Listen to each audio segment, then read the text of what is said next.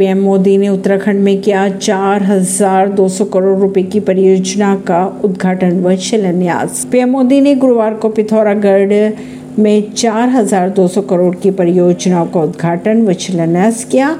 PM ने छिहत्तर ग्रामीण सड़कों चौसठ पुल राष्ट्रीय राजमार्गों से जुड़ी दो परियोजनाएँ पेयजल से संबंधित तीन परियोजनाएँ और थरकोटा कृत्रिम झील पिथौरागढ़ का उद्घाटन भी किया। उन्होंने इक्कीस हज़ार तीन सौ अठानवे पॉली हाउस का निर्माण और राष्ट्रीय राजमार्ग से जुड़ी पाँच परियोजना का शिलान्यास भी किया।